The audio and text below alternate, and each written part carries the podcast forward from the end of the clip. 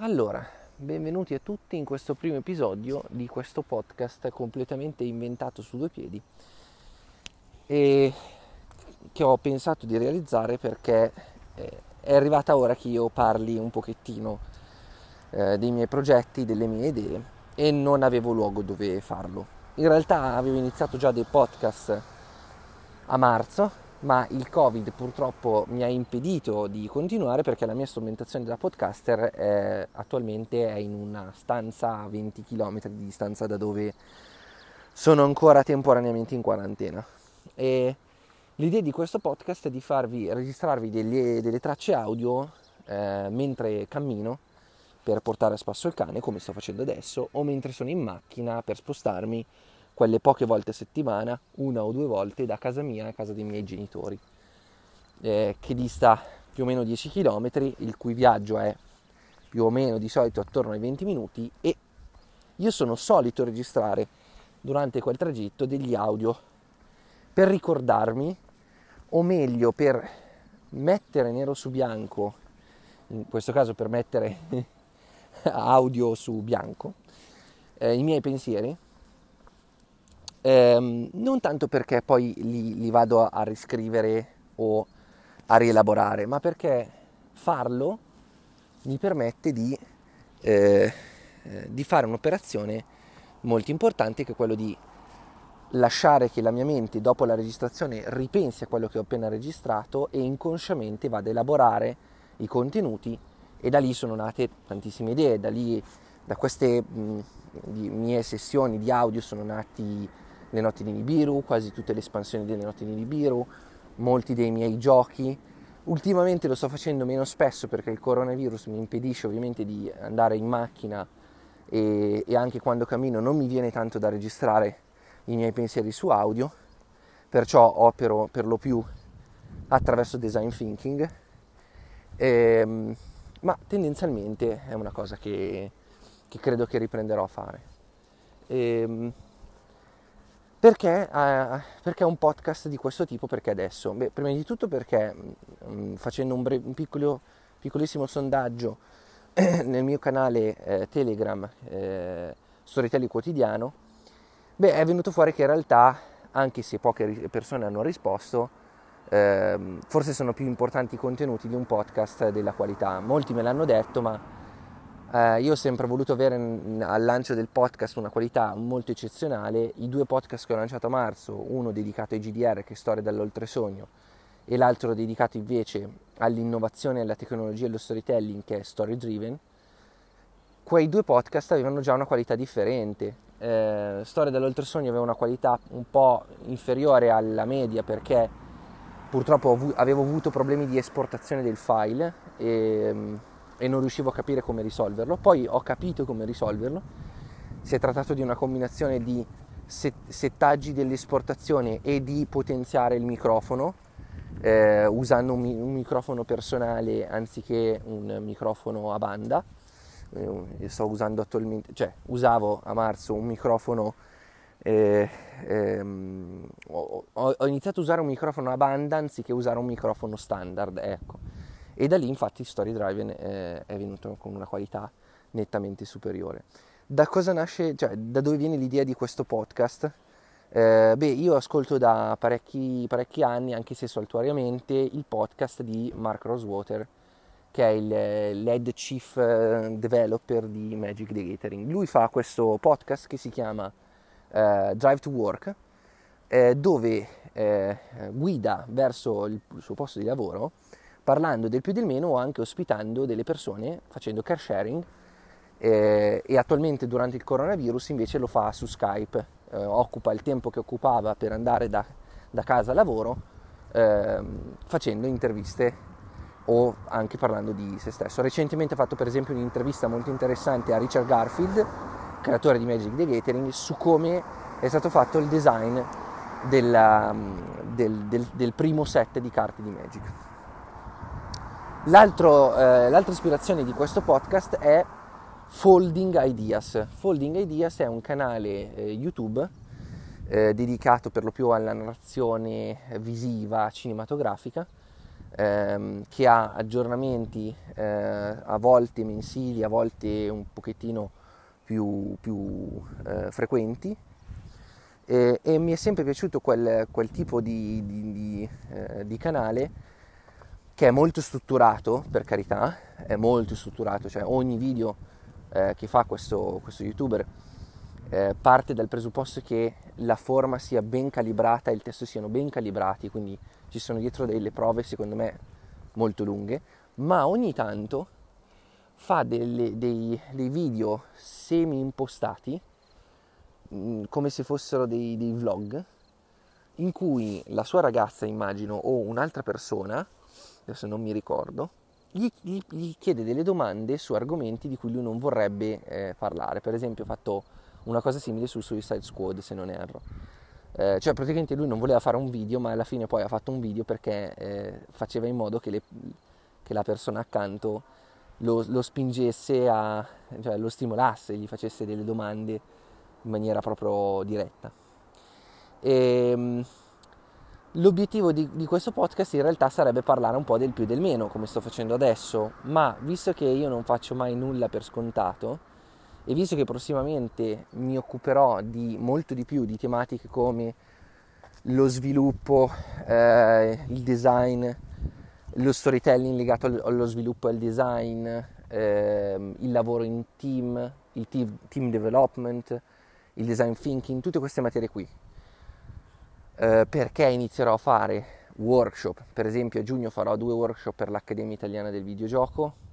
eh, poi vi metterò nella descrizione tutti i dettagli e inizierò anche a fare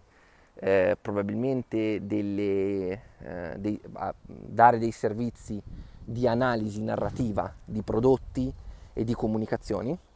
tramite Fever. Eh, ho pensato di registrare eh, un podcast che parlasse proprio di quello che sto facendo, cioè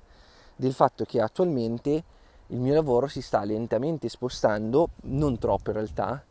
dal game design eh, verso un'altra area, un'area difficile da identificare, ma per me no, personalmente. Eh, perché attraverso la gamification e attraverso molti, molte competenze che la, eh, il game design mi ha fornito, in realtà io sono riuscito a eh, portare avanti molti progetti che non c'entravano nulla game, col game design e la gamification. Per questo motivo quelle discipline possono dare molto. Però che formato dare a un podcast di questo tipo in cui io cammino e dico cose, parlo e sembro un, un po' un rincitrullito di fronte alla gente che mi guarda perché ho la mascherina e ho l'auricolare ma non si vede l'auricolare quindi oddio cosa sta facendo? Sta parlando con se stesso, con il cane o è pazzo? Che, che formato dare a, un, eh, a, un, podcast come questo. Ma l'idea che, che, a me è venuta e che eh, spero possa piacervi è eh, qual- incidere qualcosa che mh, incarni maggiormente quello che io vorrei che Storytelling Mercenario diventasse. Eh, che non è quello che è ora, ma è qualcosa molto di, di, di molto più ambizioso e molto più elevato. Eh, anche perché mh, Storytelling Mercenario è sempre stato pensato come un progetto per fasi, attualmente siamo in fase 1.8.9 da parecchio tempo. E il level up sta tardando ad arrivare ma probabilmente arriverà adesso a breve in questo maggio perché in concomitanza con l'apertura delle mie attività sia mh, professionali in singolo sia in team perché una cosa che magari voi non sapete che gli storyteller lavorano molto meglio in team. Ehm,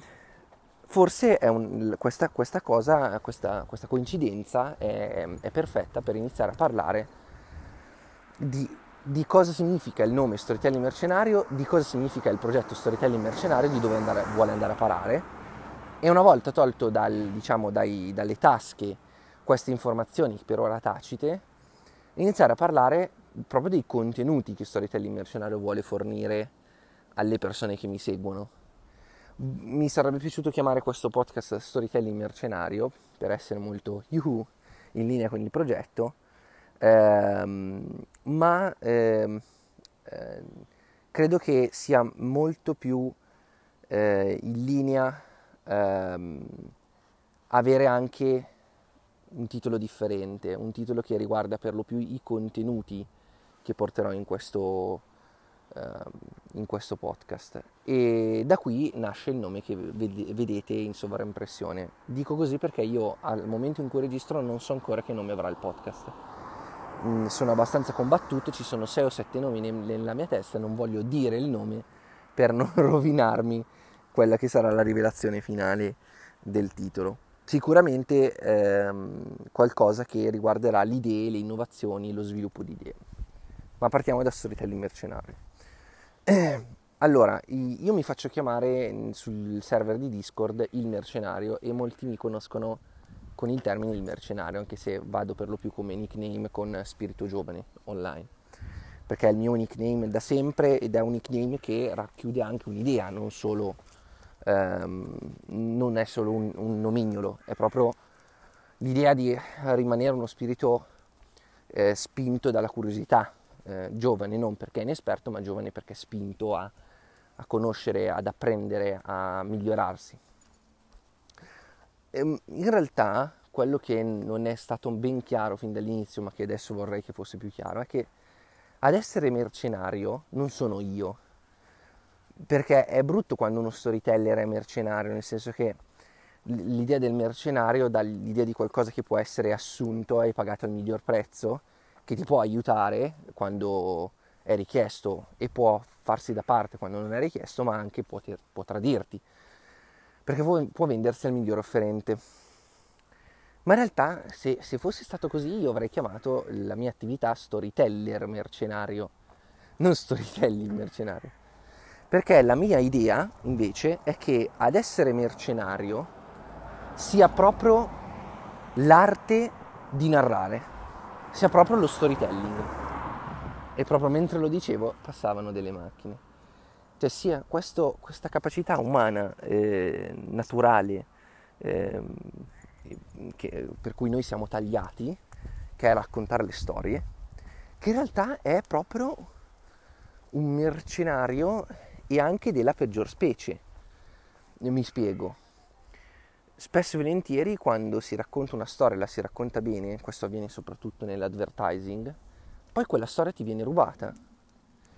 Molto spesso le storie migliori nascono da reinterpretazioni e da furti d'autore, mi chiamala così, di opere precedenti. Se si va a fare la filologia, cioè la storia letteraria di un eh, di, un, di, una qualsiasi opera, si noterà come l'autore magari si è riferito a opere che nel loro nucleo, nella loro base, avevano già tutte le idee. Eh, e un'opera così eh, rinomata e famosa e che ha avuto molto successo, come per esempio l'Orlando Furioso, in realtà aveva dei, degli avi molto lungimiranti. C'era l'Orlando innamorato di Boiardo e il Morgante di Pulci ma potrei fare miliardi di esempi anche sul giorno, al giorno d'oggi. Il, il, libro del cimitero di Neil Gaiman, che è ritenuto da alcuni uno dei libri più linguisticamente ben scritti di Gaiman, mettiamola così, eh, in realtà è ispirato dal libro della giungla.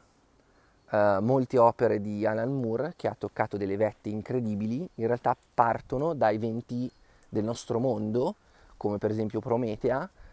o partono dai, anche Fromel, perché parte dall'idea del, di Jack lo Squartatore e del complotto massonico, oppure partono da, eh, eh, chiamiamole così, proprietà intellettuali già presenti, per esempio il Crost di Alan Moore, che è il primo episodio di una trilogia che è uscita qualche anno dopo il primo Crost, beh, è ritenuto da tutti come il punto più elevato di tutta la saga di, di questo mondo in cui gli zombie sono in realtà tutti degli psicopatici assassini. Quindi è lo storytelling ad essere mercenario, non io. Um,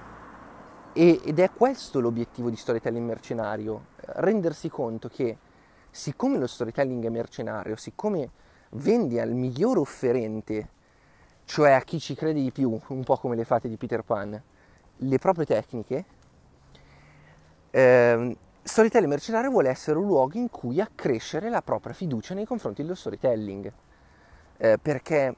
è questa la problematica con lo storytelling. E pur essendo mercenario, si, la capacità di raccontare le storie non si vende a chi paga di più, eh, si vende a chi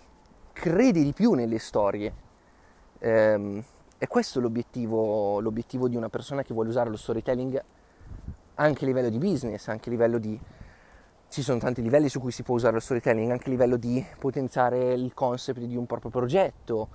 migliorare la propria vita, eh, perché lo storytelling come disciplina, eh, sia quando è corporate, corporate, storytelling, quindi sia quando è narratologia, narrative design, lo storytelling prende molto anche da tutto quel ramo del design thinking e del, diciamo così, del design in generale della vita umana. E quindi solo credendo nel potere delle storie e nel valore delle storie soprattutto, cioè il fatto che qualcosa che è una storia abbia più valore, anche monetario, solo credendoci si può eh, ottenere i servigi delle tecniche dello storytelling. Lo faccio, lo dico ancora in una maniera più terra terra, perché uno dei problemi dello storytelling è proprio questo, che viene vista come una disciplina molto astratta, che non serve a niente, che è tutta fuffa, che boh, come la metto a servizio di qualcosa di più concreto? Beh, è proprio questo il punto, che se si dà per scontato che lo storytelling è fuffa e non si crede nel potere dello storytelling e delle storie, delle narrazioni, le tecniche di storytelling non funzioneranno mai perché le si applicherà come, come uno studente applica le formule di matematica senza crederci, cioè senza, senza ricordarsele, senza studiarsele, senza credere che studiando le formule potrà passare l'esame e che potrà passare l'esame invece solo con boh, una grande botta di fondoschiena. Oppure credendo che facendo centinaia e centinaia di equazioni pur sbagliate, a un certo punto qualcosa nel suo cervello scatterà e improvvisamente, wow, lui saprà tutta la matematica, quando non è così. Molto spesso per capire come risolvere un'equazione, per capire come risolvere un problema è necessario capire il problema, non basta sapere la formula. Lo storytelling quindi è così, è proprio una brutta bestia, perché se una persona non è incline a credere che queste tecniche ben sapientemente utilizzate, ben codificate nella propria, nella propria mente possono servire per migliorare le cose, non, lo, non le miglioreranno mai. Mai, ma mai, ma mai. È anche il motivo per cui molto spesso le persone che sono per lo più immuni, mettiamola così, ai poteri del marketing, ai poteri della pubblicità e vedono al marketing e alla pubblicità in modo disincantato, perché probabilmente, scusate, perché probabilmente ci lavorano, perché probabilmente lavorano nell'ambito, hanno a che fare con questo ambito, sono in qualche modo portati tutti i giorni a contatto con qualcosa che li rende, cioè che accresce un callo e che li rende lentamente immuni a questa capacità, che è una delle cose che uno storyteller teme di più, avere di fronte a sé un pubblico un, di lettori che è immune al potere dello storytelling per date ragioni. Può capitare, è capitato tantissimo, capita per lo più con persone che magari sono interessate al potere dello storytelling, ma non capiscono questo, questo dato fondamentale, che lo storytelling è un mercenario e che lo storytelling e le sue tecniche funzionano e quindi si vendono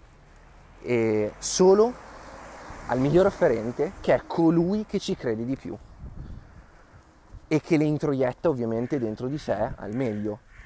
anziché stare semplicemente ad ascoltare le teorie e le tecniche e pensare che basti um, replicarle così come le si è replicate, quando in realtà una delle cose più principali da fare di fronte allo storytelling è pensare duramente, eh, fare un'operazione di hard thinking. E per farvi capire un altro aspetto dello storytelling mercenario, molto spesso lo storytelling prende parole da altri ambiti, ambiti molto più concreti. E per esempio l'art thinking non deriva dallo storytelling, ma deriva dal business strategico insegnato per lo più in America eh, all'interno delle scuole di business. spero di avervi dato una panoramica abbastanza esaustiva di quello che è il mio progetto e di cosa vorrei fare. Ovviamente Storytelling Mercenario vuole essere un luogo in cui eh, inserire tutte le tecniche di storytelling e eh, gli strumenti che eh, tutti possono in qualche modo raggiungere perché ormai sono conosciuti nell'ambi- nel, nell'ambito e nell'ambiente da parecchi anni e perché ormai tutti eh, hanno accesso tramite internet a queste tecniche, ma magari fare un passo in più, non presentare solo questi strumenti come molti siti fanno tramite post eh, di blog e semplicemente dando per scontato che il lettore leggendo sappia utilizzare per esempio il viaggio dell'eroe, ma costruendo da essi dei pattern, dei canvas, dei framework, degli strumenti concreti di design eh, che applica i principi dello storytelling. E magari perché no anche poter prendersi un po' di tempo, un'ora o due insieme a me, per fare un'analisi narrativa del percorso di comunicazione che avete deciso di intraprendere, che voi siate creatori di giochi, creatori di romanzi, ehm, impiegati in un'azienda, qualsiasi tipologia, potrete prendervi del tempo con me analizzando la vostra comunicazione da un punto di vista narrativo e sfruttando le tecniche dello storytelling per potenziare per lo più, almeno per come io lavoro, tre aspetti del vostro operato. L'aspetto concettuale, quindi fare un concept, creare un'idea, avere un, un brainstorming focalizzato anziché un brainstorming lasco che poi non porta spesso niente. Avere una strategia per quanto le strategie siano tutte fallimentari, è sempre meglio avere una strategia che non averla, e quindi creare una strategia narrativa di comunicazione e tradurla in un'esperienza che il, eh, il lettore, il nostro lettore può fare. Eh, infatti io mi concentro molto sulla experience, sul, sull'interazione fra il nostro lettore e, e quello che vogliamo comunicare. Se vi è piaciuto questo podcast, nonostante la qualità audio, eh, mettete un like e condividetelo con tutti i vostri contatti. Io continuerò a produrre podcast in questo periodo di crisi attraverso queste modalità che non sono per niente congeniali e con il poco tempo a disposizione che mi impedisce anche di strutturare questi interventi in maniera più costruita rispetto a un semplice bullet point che mentalmente mi ricordo e cerco di, eh, mentre cammino, di eh, analizzare e ricordarmi perché eh, alla fine il tempo è quello che è, quindi eh, più, più, di un bullet point e di, di ripetere mentalmente quello che, che, uno si registra su carta è difficile fare in questo periodo, speriamo in tempi migliori, spero che tutti voi stiate bene nonostante questo periodo. E ci sentiamo prossimamente con un nuovo episodio di questo podcast che per il momento non ha un nome, deciderò un nome appena avrò sentito il materiale e se il materiale sarà abbastanza, eh, avrà contenuti abbastanza di qualità per poter essere condiviso. E fatemi sapere nei commenti cosa ne pensate, se vi piace sentire parlare di questi argomenti e, e come pensate magari di poter utilizzare nel vostro lavoro quotidiano o nei vostri progetti lo storytelling, se, se avete idee di come questo possa esservi utile e volete farmi que- delle domande a riguardo, eh, chiedetemi pure nei commenti, chiedetemelo, ditemi cosa state facendo a livello di lavoro, di progetto e come, eh, quale tipo di tecniche e quale parte, ambito dello storytelling potrebbe esservi utile eh, da sfruttare per migliorare le vostre, eh, le vostre performance o anche semplicemente per migliorare la visione che voi avete del progetto. E non c'è niente di meglio che migliorare la visione di un progetto per andare più spediti, posso assicurarvelo. Un saluto a tutti da Daniele Fusetto e buona permanenza su Storytelling Mercenario.